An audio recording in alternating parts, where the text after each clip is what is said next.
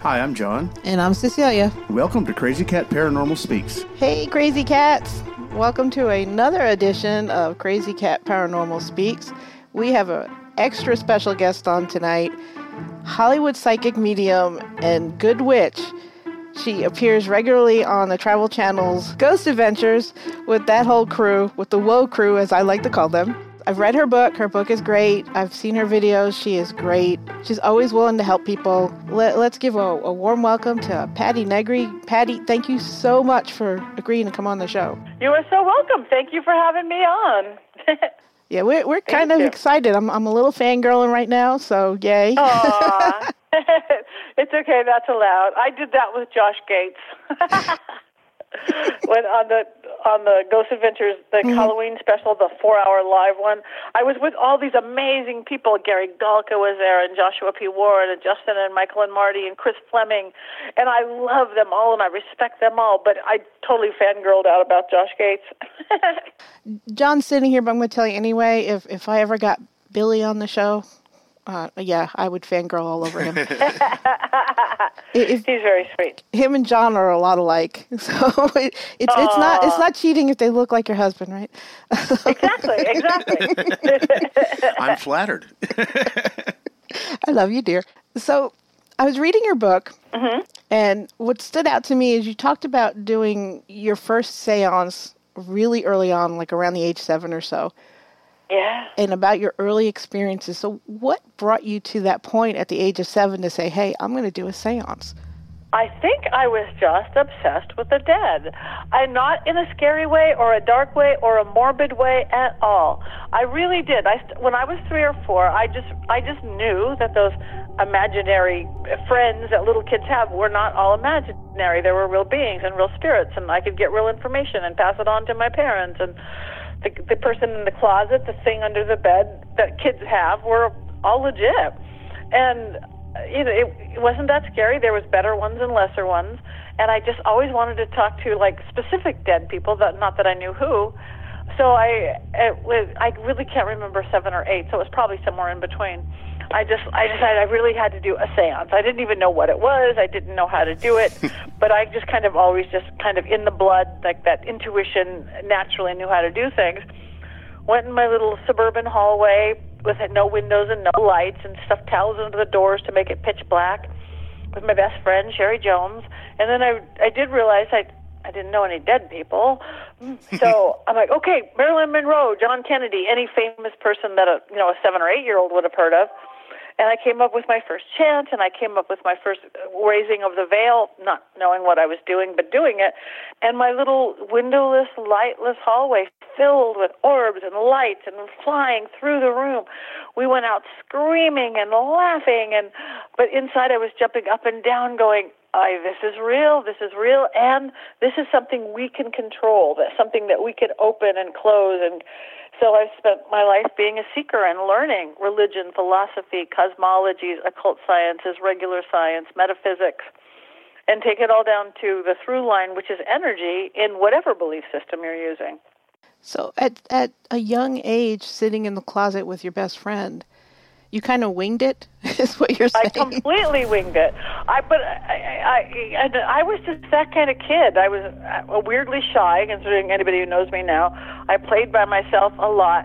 But even on the witchy side of things, I literally would find myself in the backyard making weird concoctions of plants and herbs and just knowing things, knowing if I pick some rosemary and put it in my mom's wallet that she would have more money. Just knew it. It's just like how animals have this intuition to know how to do things. I think it's literally in the blood. I think we all used to have it to an extent, to differing extents, but that's kind of got taught out of us in modern society. That's why, and you'll notice my book, it's all about getting back a little bit to nature, a little bit to consciousness. What did your parents think? Well, luckily, well, I do think they thought I had a bit of a good imagination, but my mom totally believed it. She goes, yeah, Grandma saw dead people too. She always knew when somebody was going to die. Her mom always visited her at the end of the bed, so it was a real matter of fact. And luckily, I wasn't raised with any specific belief system for anybody to tell me this is evil or this is the devil or there's something bad. Right. Absolutely not. So it was always embraced and accepted. So your grandmother had abilities. You obviously do. Mm-hmm. My grandmother, yeah. I think I've got it on both sides. My mom was super intuitive too. She just didn't use it as such. She used it every day in her life, but she never sat around and going, I'm going to talk to dead people or do tarot cards. But she was one of the most intuitive people I know. But she's got kind of the English-Irish roots that came from. And my grandfather was from Turkey, so I think we've got these Sephardic gypsy on the one side and that Celtic-y whatever on the other side, and my blood in the middle just all mixed up into like this little power beam. You kind of didn't have a choice based on your genetics. Yeah. I mean, we actually do have a choice because I believe anybody could shut it down who doesn't like it. But why? You're given this great gift. Mm-hmm. And again, I do think people are very born with sight, with the gift, with better intuition than we use. But in our modern times, in our non-mystical American society or Western society, even our religion isn't so mystical or spiritual. This is fact and this is this, or that's your imagination. I think we need to get back to that a little because kids are amazing until it gets taught out of them. Yeah, no, I agree with you 100%. I think kids are naturally gifted, right? All children seem to be naturally gifted. I remember our youngest when she was tiny toddler, two-ish, three-ish, when she used to see the man at the foot of her bed. Right. She used to see a spirit in our old house. She'd probably kill me for saying that publicly on the show. But... we won't tell. Well, yeah, I won't tell her, but I'm sure I'll get a phone call. But as she got older, she kind of shied away from that. But I've noticed that it kind of, I don't want to say gets beaten out of kids, but kids kind of get patted on the head and they're told, you know, imaginary friend, great creativity, you know, here's church, you know? Right, exactly. So they forgot to teach it out of me, so yay. That's great. So I, of course, had my moments, like I think throughout the teen years, and it's like, I want to be normal. I want to be like everybody else. I remember wearing hats all the time, just to keep in my body, to keep from like astral traveling. So, you know, what then after that I learned to control it, but we have those moments when we're going to shut it down. Well, what do you do to keep yourself grounded? Well, I'm very elemental in all my work. Mm-hmm. Grounding is grounding. I do get in nature a lot. I live in the middle of Los Angeles. I live in the middle of Hollywood, the Hollywood Hills, right under the Hollywood sign. But I go to Lake Hollywood, which is luckily right in my neighborhood. It's a 3.5 mile, it's a man-made reservoir, but it's just covered with pine trees and it's like you're walking in nature. You are. I walk with deer, like 6-7 deer every day, and there's fish in the reservoir now because we don't drink it anymore, and wildlife and bunnies and coyotes. That's my sanity. That's my grounding, to do that walk literally 6 days a week. I've been in your neck of the woods once, and yeah, it's a beautiful spot. See, I've never been there. I'm really lucky. I live in a little 1920s, one of the first movie enclave in Hollywood, under the sign. My house was a little bungalow built in 20. I have a huge backyard. I literally live 2 minutes from Hollywood and Vine, the center of everything, the Walk of Fame, and deer play in my backyard. It's just crazy. The best of all worlds. See, I grew up in New York City. I grew up in New York, and we have lots of parks, and Central Park being the big one, and we've got little rivers and reservoirs and things like that all over the place in downstate New York. But I am guilty because you say Hollywood, California, and I think concrete and cement. And I was really wondering, I mean, how does a witch with your abilities keep herself grounded with all that crazy going on? And you're telling me that, you know, telling me basically don't be so prejudiced about it. We have nature here too. Not at all. Again, I live right by the Walk of Fame, but I also back up to Griffith Park, which is acres, and it's everything between Hollywood. It's, I don't know how many acres, hundreds of acres, thousands of acres of just wild land. Behind me is the 3.5 mile Hollywood Reservoir. And actually, I believe there's energetically, it kind of near the Hollywood sign, in Griffith Park, there's these energy vortexes, Actually, they're up and down the whole hills, going from Los Feliz and Hollywood, down through Beverly Hills, down all the way to Malibu. And there are these, I see them, most people feel them, they're not marked, these energy vortexes. Every time I've gone there, and it brings in the spiritual or the romantic. I've seen, nuns praying or lovers kissing. It's not marked, but it draws people in. And I think these vortexes that are right in Hollywood are why Hollywood is exactly where it is. It's not 30 miles to the left in Long Beach or 30 miles into the valley. It's halfway between Burbank and Hollywood, the entertainment capital, and it's this vibrational level that drew in the actors, the musicians, the writers, and the spiritual. My neighborhood, yes, I'm the best clubs and the best restaurants, but I'm also surrounded by a monastery, a nunnery, theosophy, the major of self-realization, a Vedanta center. The spiritual are just here just as much, churches, religion of every belief, Scientology even. We're just surrounded. It makes sense. Yep. It's something attracted all those types to that area. Yep, and it's the more right brain, which is that either the spiritual brain or the creative brain. It's that intuitive side of ourselves. So how does somebody that is so nature-bound, mm-hmm. right, elemental almost, how do you end up in a place like Hollywood? Well, I was born in Los Angeles, not Hollywood, but more Long Beach area, just a typical little suburban house. And I guess I tapped into that energy vibe. I totally tapped into that energy. It just, like, the closer I got to Hollywood, the more at home I felt. And I live in a windy hilly area. I literally have a 1/3 acre backyard. I'm not so concrete. There is no concrete around me. I live in a little wooden 1920s house with double pane windows, and we've made high ceilings. And again, a huge hillside backyard. That actually sounds like heaven. And I get to be 5 minutes from the best restaurants and clubs that go 24/7. Yeah, can't beat that. No. And we've got, again, L.A., everything they say about it. I could get to the beach in a half an hour. I can get to the mountains in less than an hour. You can get to the snow. You can get to the desert. You can get to the mountains. Everything they say is true. Yeah. Is it true you wanted to be an actress? Yes, I started out, I was a dancer and a model when I was really young, and then really young, like 15, I used to work for Teen Magazine and for Kodak, and then from that, the natural progression, you start doing industrial films and teen education films, and from that, I tried other things always. I went into nursing for a while, tried a few marriages, but found yourself tap dancing on a bedpan, you've made a wrong turn, and I did go into acting, and pretty decent success at what I did, small time.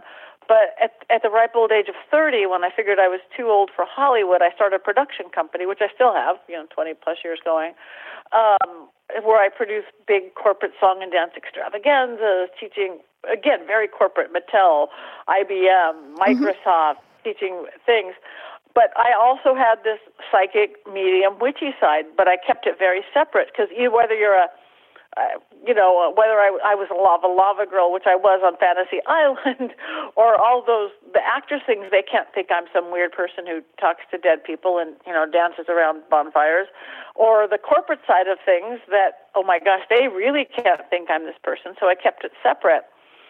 But in 2008, I think when the big corporate crash came, and corporate entertainment became a dirty word, and reality TV was picking up. And I have big improv sketch background. I was a regular at the Comedy Store forever. Wow. And somebody asked me to do a reality show, and I'm like, nope, I don't do that. They wanted me to do a seance. I go, nope, people don't know that side of me, but we know how good you are at seance. I'm like, no. And they said, it's a show called Mobile Home Disaster, and it's on CMT, Country Music Television. And I thought for a second, I go, well, nobody's going to watch that.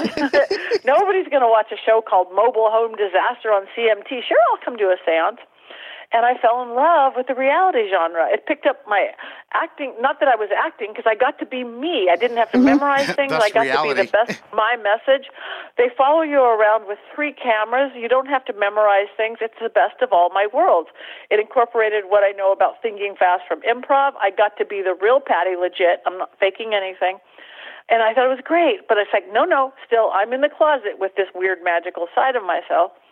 I remember when it aired, and the very next day, I got a call from one of my big corporate clients, some banking something, and she's like, I saw you on TV last night, and I'm like, oh, God, I am never going to work for whatever again.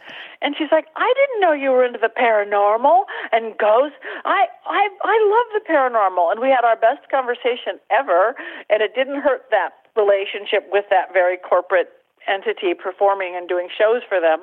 But again, that markets continue to get harder and harder, and with between, I guess, my ability and my knowledge of Hollywood, how to do it, I just became the person to call for every dang show if they needed a psychic or they needed a medium or they needed a witch.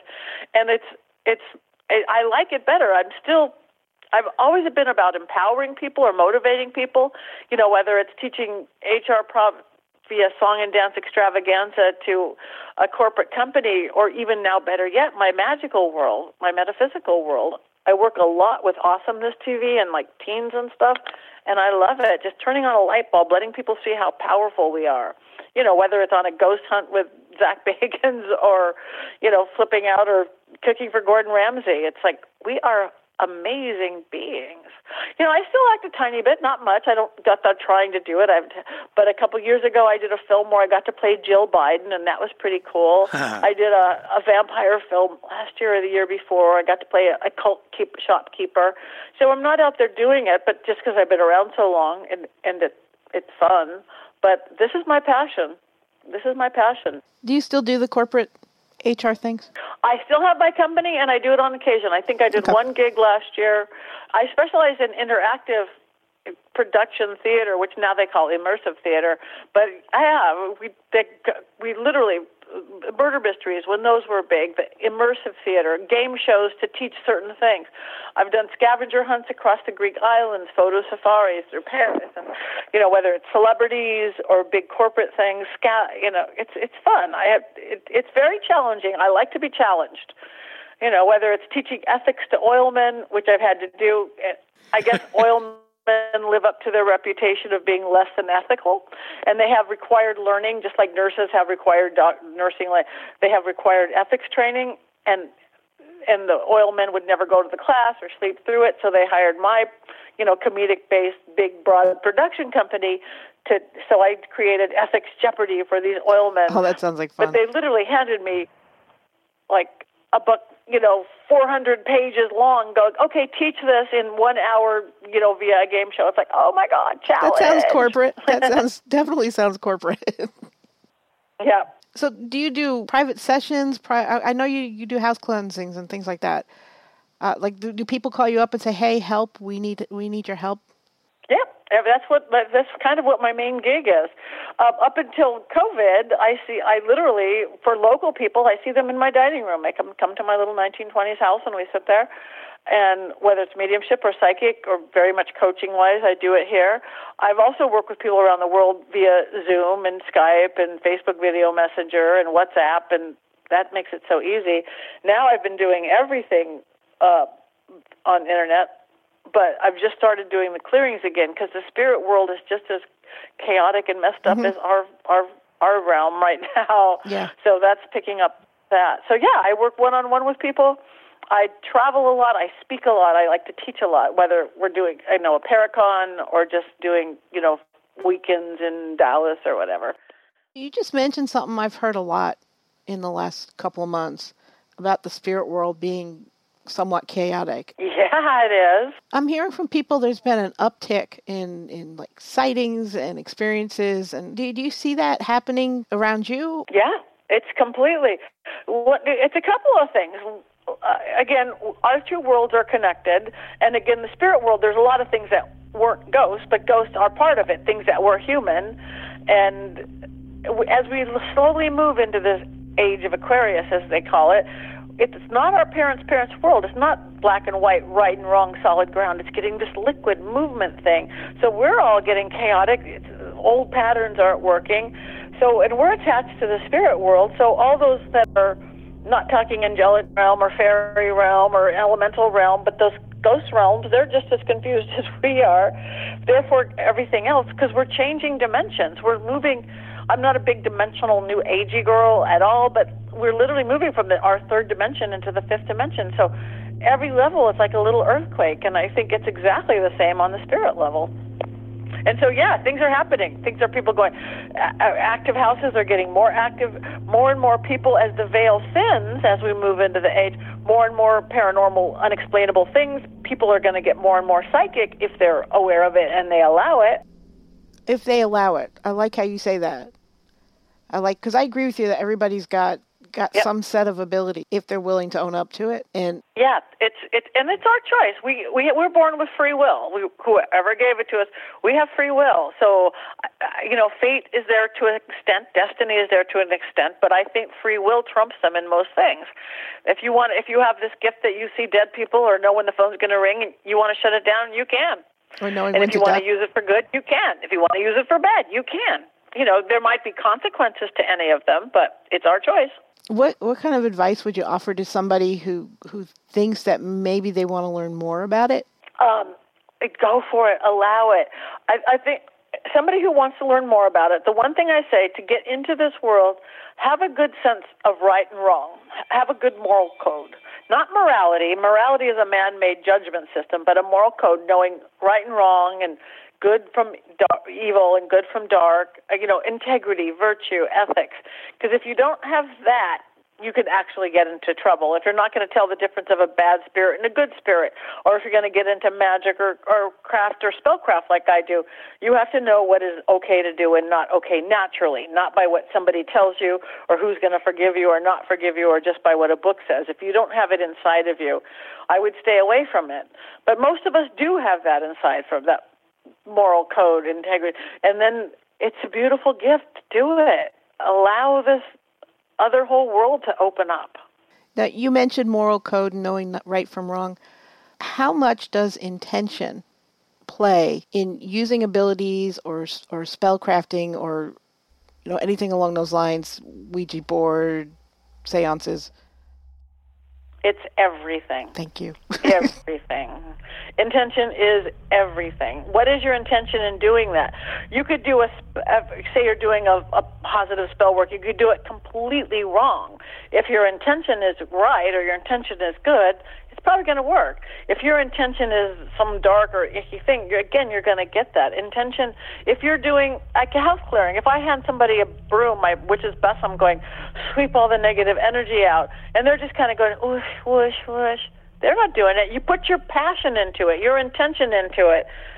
It's everything. It's everything. That's one of my soapbox items, is I'm always telling people your intention. Good. Yay, go girl. So I like to throw that out to people to see how they react to it. So I'm glad we agree on it. Me too. Great minds think alike. When you're thinking of doing a seance or you're getting ready to do a seance, it's got all that negative connotation around it. I happen to think that the seance rituals and like Ouija boards and things like that are tools. And again, the intention behind them is really what the driving force is. But what do you do to protect yourself and protect those that are in the circle with you during the whole session? Okay. I do a lot of things. I do set up warding. I set up my space. I set up sacred space.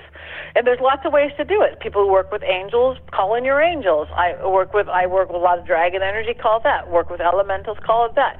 Use the compass, the air, fire, water, whatever it is, there's a billion ways to do it, but set up your boundaries. And then, again, it's with intention. What are you allowing in? If we're doing a seance around my dining room and I have different people come, I'm not allowing for anything negative or dark spirits. Again, it's our intention. It's a different thing if I'm on Ghost Adventures and we're going into a serial killer's house and I know what I'm doing and I know what I'm not bringing home with me, and I allow that in. But with regular people, no. And I also believe, and I've known this since I was a little kid, that this is our realm of existence. I have firmly always believed that, still do, that we have control over them because this is our realm. So when you see this stuff like somebody getting overly possessed, blah, blah, blah on TV, they somehow allowed that to happen. Not on purpose, but just because maybe they didn't know better, or they gave away their power to fear, to anger, to whatever. you know, unless you have a severe addiction problem or a severe mental imbalance, this is our realm. Something negative comes in, go, you are not permitted here. In the name of whatever, whoever you believe in, get out. It will. You can't do it with anger, because anger will feed a negative spirit. You can't do it with fear. Fear will feed a negative spirit. But I set up my seance. I call it, before anybody gets there, I set up my protectors and wards. I do work elementally, so I call in the east winds and the fires of the south and the waters of the west and the earth and Mother Earth, the grounding of the north in. I work with candlelight. I work with sounds. Every seance, it's like an apothecary. I am burning very specific herbs and very specific oils. I've got very specific chimes that I'm doing.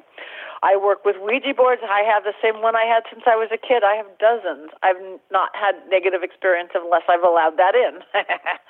And even with the Ouija board, they're tools, like you said. I don't think they should be sold at toy stores. I think they should have a completely different set of instructions. Oh gosh, yes. But it's like who you let in. You only allow in good spirits, light spirits, gentle spirits, whatever you want to say, people attached to the people within this, relatives. You don't let anybody in your house. You don't say open your front door and say, anybody come in, you know, serial killers, crazy people. You don't do that with a Ouija board either. The same thing if you're working with anything else, a pendulum, dowsing rods, EMF meters, you know, REM pods. It's all the same, old school, new school. It's doorways. Just be careful who you let in. It's kind of like talking to myself here, John. Oh, maybe we're the same person. Whoa, I love it. Have you had a bad experience? Any bad experiences? You're so positive and upbeat. I'm just curious. My craziest experience. Yeah, no, I am positive again because I even knew when I was a kid that this was our realm. One of my crazy, my wilder one. It turned out good though, but it was when I actually had somebody burst into flames. That was interesting. I think I read about that in the book, but you've got to tell that story. It was a house built by Charlie Chaplin right here in my neighborhood. By Charlie Chaplin, it was a party house forever. The Rolling Stones lived there. Mamas and papas lived there. Grandpa Parsons, then the person who invented the real-life blow-up sex doll, and then Marilyn Manson, who's my neighbor for 7 years, lived and recorded there, and then it got too dark for Marilyn. But we're doing a seance there, and it was young people, and people around that 18 to 20-year-old age have so much life force that things are always going to happen. And this one kid, and we had 4 cameras. We were filming a documentary about the house, and I didn't make the rules about, like, it's okay to be skeptical, try to be open, but just be respectful. Whatever you believe, just you have to be respectful. But he didn't take that to heart. So we were starting to say smart alecky things, and first cool things were happening, like the French doors flew open, and the producer side of me is like, wow, that's like special effects, but of course not, I won't say. And then that happened again, and then the speakers on the floor came on, this like white noise, wow. And they weren't even plugged in. But then he kept saying something, we're working the Ouija board, and he said something really asinine while we were getting some really important dark information about something that happened in the ever dirt basement, and the cameraman facing him literally burst into flames, like angel wings of fire up his back. Everybody's screaming. 2 cameras caught it, literally got it. We've got it on film. His camera, of course, didn't, and one other camera like hit the ceiling or hit the floor because I guess you test the metal of a cameraman by their ability of the room bursting into flames. People are screaming. I became, witch medium Patty becomes medic, which I am an EMT. It's like, drop and roll. I'm calling in my guardians. I'm calling in my wards, rolling him on the floor. His shirt burnt off him like it was synthetic. It was a cotton. It should not have burnt off that fast. But I'm like, we're done. Seance done. Shutting it down, closing the veil. People are screaming. But the cameraman, instead of being all freaked out, was inspired. A guy I've known for a long time. And he's like, no, I'm okay. I'm really okay. I was like, you're blistering on your back. He goes, no, I'm okay. The shirt came off him. Yeah, I have a sweater. I'm okay. I actually talked to the spirits. They weren't demonic. They were just cranky butt ghosts. Usually it is. Demons get way too much credit Rarely is a demon's a demon. When it's a demon, you know it. But this was just a cranky ghost who made a statement. But the smart aleck kid got really well behaved. I finished the seance, talked to the spirit. They said we weren't even going to get rid of him after the seance because the people who lived there didn't want to. So it all went well. But the coolest part, I don't know if you read that, is after... The cameraman showed me his back afterwards where it caught on fire, and it literally looked like he had went and got a tattoo of a dragon. Open mouth, the sharp teeth, the winged ear thing into the shape of a serpent. And that's the exact energy I called in to shut down the seance. That's what I warred with, dragon energy. I'm like, oh, my God, that is so cool. You have a tramp stamp of a dragon on your back. I both love and shiver at that story when I read that story because it's awesome about the whole dragon scar, but I feel bad that the man had to catch fire to get it. Yeah, I know, but he loved it. But he wrote, he hasn't done it yet, but he was so inspired by it, he actually wrote a horror film script about a Hollywood psychic, doing all these reality shows, and here's doing another show, and then a portal gets opened. It's called The Portal, and then it turns into a typical horror film. He actually wrote it with Stephen Norrington, the guy who wrote The Blade series and The League Extraordinary Gentleman.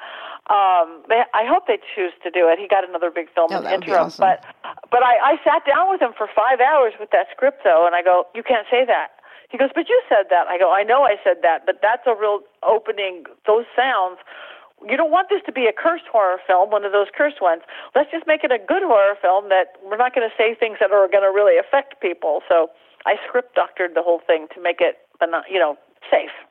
Hey, Patty, you're known as the Good Witch, and you talk about it a bit in your book, and I've seen some of the rituals you've done on your YouTube channel, which were really, really fascinating. Can you tell us a little bit about spellcrafting and things that people should know, just on a high level? Yes. Don't control other people. Keep it about you and your world, meaning, again, the difference of a good spell and a bad spell, or a white magic and black magic, though I don't like those terms, is, say you want a love spell, great. I want to find the love of my life, great. You could do that spell. There's a billion good ones. You believe it, you're going to make it happen. If you want a love spell on a specific person, that's black magic because you're controlling that person. And that is not worth anything because you could make that person fall in love with you, but what if they really hate you and they're now obsessed with you and now it's a stalker? So it's like, just don't control anybody else. You create your world, you create your thing. On the psychology side of things, I'm one of those believers in mind, body, spirit. There's 20,000 books written about it, the self-help section, the psychology section, the occult section, the New Age section. We understand the mind part. We have to believe it or it's not going to happen. It's going to be easy. Yep, it is. I can't do it. Nope, you can't. We understand the body. You have to take action. I'm going to eat healthy. I won't eat ice cream every day. But the spirit, that's the intangible part to some people that they don't get. And that's a battery power that makes whatever happen. And you can do it by traditional methods, go to church, go to temple, go to synagogue and pray. You can do it by New Age. You could do a vision board. You could do affirmations, or you could do old-fashioned spell working, where whether you're doing a candle or working with herbs or working with oils or working with sounds or working with sigils, poppets and things. But when you have all three, and spell working actually with leaving alone the mind, body, spirit thing, it's the creation, the working, and the dispatch. So the creation of a spell is, okay, what do I want to do? Again, you could work elementally, you could work spirit-based. There's not a right or wrong. But say you're going to work elementally. Okay, I want maybe a money spell or a job spell. So maybe I need something with a little bit of fire to put some passion under it. So maybe I'll do a candle. And maybe I need some grounding because I don't keep jobs very often. So I need to put some earth in there. Oh, maybe I'll work with some mugwort or some sage or something. It's an emotional thing. So that's the water element. Maybe I'll do a candle floating on water. So it's like you're baking, basically. You're going to make a pie. You're going to make a cake. What are the attributes you need for your spell? This is the creation part. I work a lot with moon cycles. You could get deep into astrology and planets. I usually work with just moons. Do positive magic work, growing things on the new or the waxing moon. You adding money, do it while the moon is getting bigger. If you want to go on a diet, you do it from the full to the waning when the moon is getting smaller. I want to lose weight. I want to stop smoking. I want to stop worrying so much. Just follow moon cycles. That's all the creation of. That's part of the mind, if you go back to mind, body, spirit. It could be as simple as you want or as complex. And I know people who get really complex with their spell working, or people like, grab a candle, do this, do that. That's me. That second one is me. Yeah, no, I'm kind of that way too. I think the longer you do it, the more you do it, the more easy it gets. Like, because I said so, go. And then the doing of it, again, that's the body, that's the action, whether you're carving a candle or dressing of this or making a poppet or a little mojo bag or creating a spare sigil or something, whatever you're doing. And then the dispatch, the whatever that's sending it out to the universe, again, that's like the spirit itself. Well, I do a lot with sound. That's when the drumming might come in, or I do a lot with ma chants. And you're sending over the universe, or money here, money now, money come to me, whatever it is you're doing. And then you just, boom, that last big release, boom, send it to the universe. And you've done it. If you, again, put your intent into it, because whatever your intent is, and again, you're working somewhat within the laws of physics most of the time. It's like, no, make me 2 feet taller. That probably is not going to happen. No, not in a good way anyway. But other than that, we could do miraculous things to really create a life that we want. So again, don't control anybody else. Work within physics. Believe what you're doing. What you put into it is what you get out. And then work with your own truth. I'm going to ask you a very controversial question. Oh, please do. You talk about basically not trying to bend somebody to your own will, right? You talk about... Right. I'm thinking specifically, what do you think about binding spells? Would you recommend binding negativity as opposed to a person? And I'm much more defensive than binding, because binding, you're still attaching to something or somebody. Mm-hmm. I kind of see energy. So cords, even if you're binding someone, you're in a sense attaching yourself to them.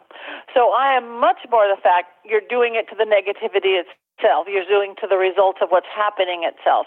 You know, I won't hesitate too much to freeze out something, stick something in the freezer, stick whatever, or like my lemon spell. It's like you're not doing it against a person. You're doing the attributes that are sent towards you, because you don't want to be any more attached to that.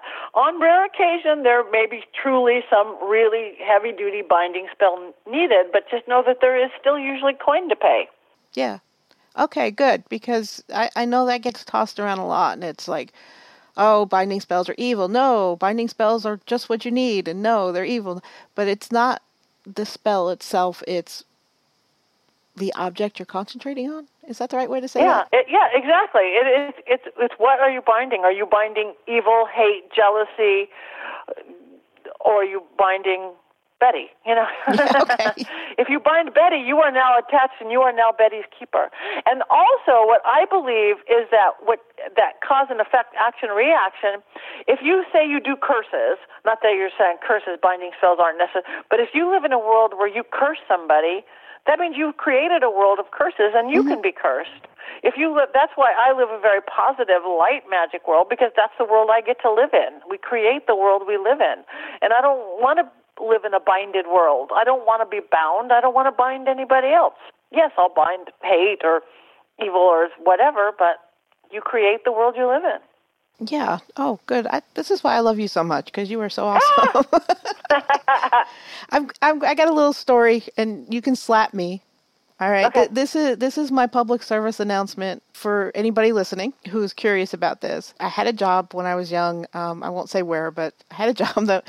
I didn't particularly care for the job, and the people I worked with were horrible people, and we'll leave it at that. But this one individual was particularly horrible, and I was young and naive, and I thought, you know what? I'm going to get black salt. I'm going to put it around her office door, and she won't be able to take that negativity out of the office. But I didn't think it through all the way, because actually what ended up happening is she got fired like 2 days later. So... So she getting the negativity out, right. So did you have any Did you get any coin to that? Did you get any backlash or not? Well, aside from staying in that job for a number of years, I don't think so. having to stay in that job for a number of years, how about that? But I think my mistake then, again, I was young, my mistake then was when I was doing that, I wasn't thinking, I need this negativity wrapped up and contained. It was, I need this person wrapped up and contained. And I think that was my fatal flaw on that one, because I certainly didn't want to get her fired. I just wanted her to get off my back kind of thing. Right, right. So that's my public service announcement on how intention, the subtle difference between envisioning the person and envisioning the outcome, response, emotion, fallout, whatever you want to call it, can make a huge difference. Yep. And hopefully you don't hate me now because I was a horrible human being for doing that. No, we all learn as we go. We all make mistakes. If we don't make mistakes, that means we're not doing something, or we're not doing anything. If you don't, that's part of it. And again, even if you do something like that, if your intention wasn't to get her fired, that's probably why you didn't get kicked back. No, we're all, if you're so afraid of never doing something wrong or making a mistake, you're never going to do anything. That's not living. Or even people with magic, like, find your own truth. What I was saying is like, okay, every book says red is color for passion candle. You want passion candle for you and your lover, you want red. But for you, dark green is passion, then use a dark green candle. That's actually truth. My favorite color, so kudos to you. There you go. See, I'm psychic. Really? I didn't know that. Thanks for sharing. Yes, you did. Ooh, you're psychic. You're killing me here. All right, so Carmen is pinging me some questions and things, and first she wants me to tell you that she's a huge fan since first seeing you on Ghost Adventures. Oh, well, thank you. Which is my lead into asking you, how did you end up with that particular crew? Gosh, I don't know. Divine intervention. My first one, I think I've done 10 now, 10 or 11 if I count deadly possessions. And but it wasn't, I don't know. I mean, I had done lots of different TV, and I've been in Hollywood for decades, but it was on the Haunted Hollywood episode. I got a call from the crew, and they said they were doing the American Legion, and they heard that I had saw the ghost of Charlie Chaplin there. So I said, yeah, I did, because I had done some ghost tours there, working with the Hollywood Arts Council, because I do a lot of art charities here in Hollywood, bringing art into schools, and I had done ghost tours at this beautiful old haunted building. So that's the first time, and that was my first episode, Haunted Hollywood, which is the one they did on the Screaming Room last week. Yes. And I just said, yeah, I saw Charlie Chaplin here. And Zach goes, you didn't know that was his chair. I go, no, I didn't know that was his chair. That's cool. And then I don't know how it turned into a thing. I think the second one might have been Black Dahlia. And I think by then maybe they knew my seance thing. And they called me in. No, that wouldn't have been first. Maybe they knew I had been there. Or they called me in to go feel out the room. Then they decided they wanted to have a seance, and that was my second seance at that crazy dark house. That is a crazy house. Soudan House. But, and then it just became a thing. It just became a thing. I love it. I love to work with those guys because, all the years it was on, and I made fun of it as much as anybody to an extent because it's like, who are these big macho guys in their little tight black T-shirts who, like, scream like little girls when a pin drop?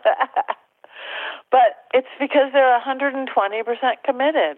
That's exactly what it is. They are like that 10-year-old kid walking into Disneyland. It's so refreshing to be there with them and see how real it is. And believe me, they will go to any lengths to not have me know what's going on. They would keep me locked in the trunk of a car if they had to. I am left in the van sitting with the air conditioning on. Okay. Told to drive to a location or fly to a location. It's not like, oh, yeah, there's two murders here. It's like they will not tell me anything. It's just go in and you tell us what happened. Literally, I'm always scared to death going, what if I don't know? What if I get crickets? Well, I can't be psychic on demand. What if I just sit there? But again, every place they go is always so vetted and so charged. It's like I've never had an issue not figuring out what's going on or what had gone on at that house. I know that Zach likes to lock people by themselves. Yes, he does. Did he ever do that to you? I don't remember that he's ever done that to you. No, No, he did not. He's not locked me into play. He, on the first Halloween special at the museum, he didn't lock me, but I didn't know anybody else was there. It was a Halloween thing. It was, I think they turned it into called the Haunted Museum issue. He could come in. He almost blindfolded me, but I said, no, I've been here before. I did the Peggy the Doll sound. Oh, yeah. So he put me in the gypsy wagon and just said, okay, tell me what's going on here. And again, I'm like, oh, my gosh. But that's when I saw Bloody Mary. It's a girl. It's a woman. It's a little girl. It's a doll. That's when I first met Father Sebastian, who's like my best friend now. It's like there's somebody laying on the floor, something with a mirror. And then I had no idea that all of a sudden he goes, well, come with me, come with me. And I'm just stream of consciousness. And he walks me into this room with this unassuming, cute little British lady who wanted to kill me. That was my first thing with Lady Snake. And like, oh my God, why does it? I had no idea that that was Ed Gein, the serial killer who ate people's cauldron, until I saw it on TV. Until I saw it like a month later. I remember that room. No wonder she was going crazy. So again, I had no idea that she was there. And he did it to me the next year, Halloween 2. When it was a 4-hour live show, which is crazy. Ghosts don't know break for commercial. No. When we go, we got to take a break for commercial. All the crazy stuff would happen. It wouldn't be on camera. But we knew who were there. Everybody, I was there. I was in seventh heaven. I'm there with Chris Fleming and Michael and Marty Perry, and I'm there with Joshua P. Warren, and I'm there with Gary Galka and Justin. The best of the best. It's like, why am I here? I don't know, but I am loving this. We had no idea Lady Snake was there. They even put her in a different hotel than us, so I wouldn't know. That's how he surprises me. It's like, Patty, you don't want to come down to that basement I won't let anybody into. Yeah, no. Oh, yeah, Lady Snake's here. It's like, what? How come I've been sitting with everybody else for 3 days? It was great. He likes the shock. He does, yes. Did he let you in the basement? Oh, yeah. Wow. See, that means that you are special. Yeah, it's crazy. That's where we did the pentacle on the ground. That's when it was again good witch versus bad witch, Lady Snake and me. It's always a challenge, always good. Eee. We were just at that museum in February. Oh, cool! It's pretty amazing. What'd you think? I'm not entirely sure. So we went in there, and the first thing I said to John is, you know how they make you wait in where the ticket booth is when you first walk in? Yeah. And then they let you in. And that very first room, the one that has the Zoltar... Zoltar machine. The Zoltar machine. With Zach in it. Yeah, the Zoltar Zach, yes. Yeah. We weren't in there 2 seconds, and I told John, I said, we've got to move. There's somebody standing right here. And I made a move to the other side of the room, and then they had this little SLS thing set up.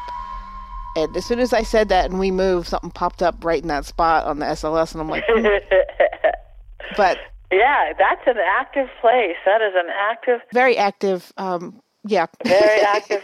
And now he just collects anything. I gave him one thing that was just too haunted for me, and I usually can handle stuff. Like I've got my doll Belle because somebody saw me with Peggy and said, you can handle Belle and send me Belle.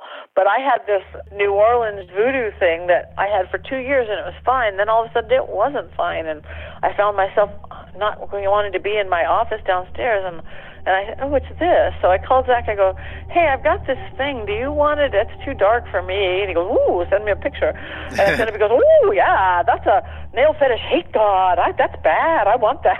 Okay, on my way. Everybody else is that's bad. You keep it to yourself. He's like, right. Not bring it on. So, yeah, he put it next to something for Bloody Mary, and the tour guys told me that it started acting up the very night I gave it to him because they have good. It's like free reign in the museum. I've got to say that haunted, not haunted, whatever, all of that aside, a lot of care and thought went into the placement of the artifacts in there, and the training of the tour guys, they're fantastic. I mean, just as a tour, let's take haunted, not haunted off the table. Just as a tour, the place was fantastic. Oh yeah, I couldn't agree more. 100% agree. Yeah, beautifully weird, curated, but... like a museum. A museum is curated. Very well. Curated, and I think he took so long to open it because I think there's also energetic protections everywhere. Yes, you're going to feel things, and yes, people pass out, and people get touched, and people get. But I think it's still really warded and protected to an extent to get you the right amount of whatever. My favorite part, I think, of the whole thing in Peggy's room. Ooh, she's naughty. I didn't go in. I couldn't go in the room. I was getting so much energy rolling out the door. It was a little overwhelming for me. So I was hanging outside with the tour guide, who also would not go in the room. Mm-hmm. We were standing outside. John went inside, and they had the SB7. They had an SB7 going, a spirit box going, really, really loud. That thing was... They love them loud. They love them loud. I don't know, man. Yeah. But they had that going really, really loud, and the guide and I were talking outside. And the spirit box was answering what we were saying to each other outside. Yeah, it wasn't making any sense to any of the questions we were posing in the room, because I was with the rest of the group, and it was just like, we thought we kind of got some random stuff. It turns out the conversation going on in the hall outside is what Peggy was like, "Hey, I'm going to join your conversation," and yeah, it was like, yeah, okay, all right, fun times. Yeah, no, she's great. That whole place is great. Yeah, I was really impressed with it. Again, I'm going to leave the haunted, not haunted, up to individual people, however they want to take it. I know that we had some experiences there. I was curious about your experiences there because you were wide open. You know? My cousin Gary, who's also very intuitive, when he was in the demon house room, he was the last person to come out. Something pushed him out of the room and slammed the door. Now, not a human, but it was a positive thing. He thinks it was one of his guides or protectors or a positive thing pushing him out of the demon room now and slamming the door. Oh, cool. Every time I've been there, I've experienced something. Just in the toury thing, besides if I'm doing a seance there or, locked in a gypsy wagon. I can't believe he locked you in. Well, I wasn't really locked in, but it's pitch black. You can't really go anywhere. When they say it's pitch black, it's really pitch black. Mm-hmm. There was a few stairwells that were pretty dark. It's set up in a way you can't really tell if you're going left or right or up or down. No, yeah. I would get lost in there even now. I would totally get lost in there. And the clowns. I could do without the clowns. I kind of like the clowns. Yeah. So what's up next for you? Well, as the world picks up again post-COVID, my going out and about still starts again. I think my first one up is Virginia City Paracon, the first weekend in August. And then I'm going to Dallas to do a three-day witchy thing of me teaching workshops and seances and galleries in the Dallas area at Miracles of Joy. Then I think I'm doing I'm doing Vulture City Paracon. I'm doing a slaughterhouse tour. Just wait, what thing? Slaughterhouse in Arizona, yeah. That's going to be great. Doug Carnahan is producing that. So you guys should come. You want to go, there's a slaughterhouse. And my thing is my, because TV is shut down. Yeah. It's starting to pick up now. I think this week it's allowed to still go back, but driving by the studios, it's like a ghost town every day. Oh, how weird. So I don't know when it's so weird. Yeah. I was just set to start filming with Trevor Moore. Mm-hmm. Comedy Central. I love him. He was from The Whitest Kid You Know way back when, and he's a funny, irreverent comedian, but he's not mean. He's very funny. But he's great, and he has this a new talk show format where I'm kind of like his psychic sidekick. So again, I get to bring out my old think fast improv roots, but yet be legitimate, psychic witch Patty. So we were filming like that next weekend. That got shut down, and so many people of the Hollywood ilk are afraid to go back to work. Hollywood says you can. I've seen a lot of them trying to do it through Zoom, the talk shows. Everything's through Zoom. All the night shows are through Zoom. My Witching Hour, again, I'm putting all my passion into that. My little Witching Hour podcast, it's a Zoom-like thing. It's radio software, mm-hmm. But yeah, we're turning into a virtual world. We're going to be living in the Matrix. But I don't know when the TV stuff picks back up. I'm glad the live stuff hopefully does safely, but I don't know. We'll all see as it happens if there's a second wave or not. Yeah, that's something that everybody's trying to keep an eye on. Yeah, it is. Yeah, so but again, I think the outcome is going to be good. Just sadly at a high price because we didn't get the easy lessons because we are stubborn species. A little bit. We're a stubborn species, so the universe kept going, whatever. Okay, try this. Okay, shake us harder. Now I'm going to slap you across upside the head. Wake up. It's like an Italian household. Then she exactly wake up. So there, and I'm thinking about writing again, but I haven't decided if I want to do a kid-oriented book for young adults, because again, I love preteens and teens. I work a lot with them on Awesomeness TV and stuff, or a kind of a magical positive book for that skill, or I want to do a cookbook for a girl who can't cook, but I've made it on MasterChef. Yeah, she's teaching magical cooking, but you don't have to have really good cooking skills. Well, why can't you do both? I can do both, yes, but it's time. Even now, time's getting to get sparse again. That's because you're the popular kid. I'm still working on controlling time. I haven't got that magic quite down yet. Working on it. I think a book for preteen teen would be absolutely awesome. Because if you think back, that's when a lot of kids start wondering about magic, and I'm talking about magic with a K, not Las Vegas, not the rabbit out of a hat type, yeah, not card tricks. That's when they start getting curious about it. But at the same time, they're at that age where they're not going to be outspoken and ask questions. They're just going to try and kind of wing it, and that's never a good idea. Well, except for you. Right, it worked out for you. So it'd be good to have a simple, positive. Yeah, definitely. Something. I know when I was very young and starting to wonder about that, I would have found that very helpful. I mean, I was fortunate. I was surrounded by people who you were like, oh, okay.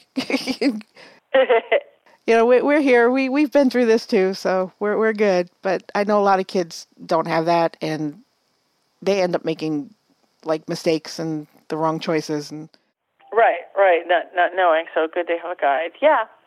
So yeah, thank you for the inspiration. Maybe that'll put me one foot closer towards sitting back down at my computer. One foot closer. It's a good thing, I swear. It's a good thing. Patty, thank you so much for coming on. I really appreciate that.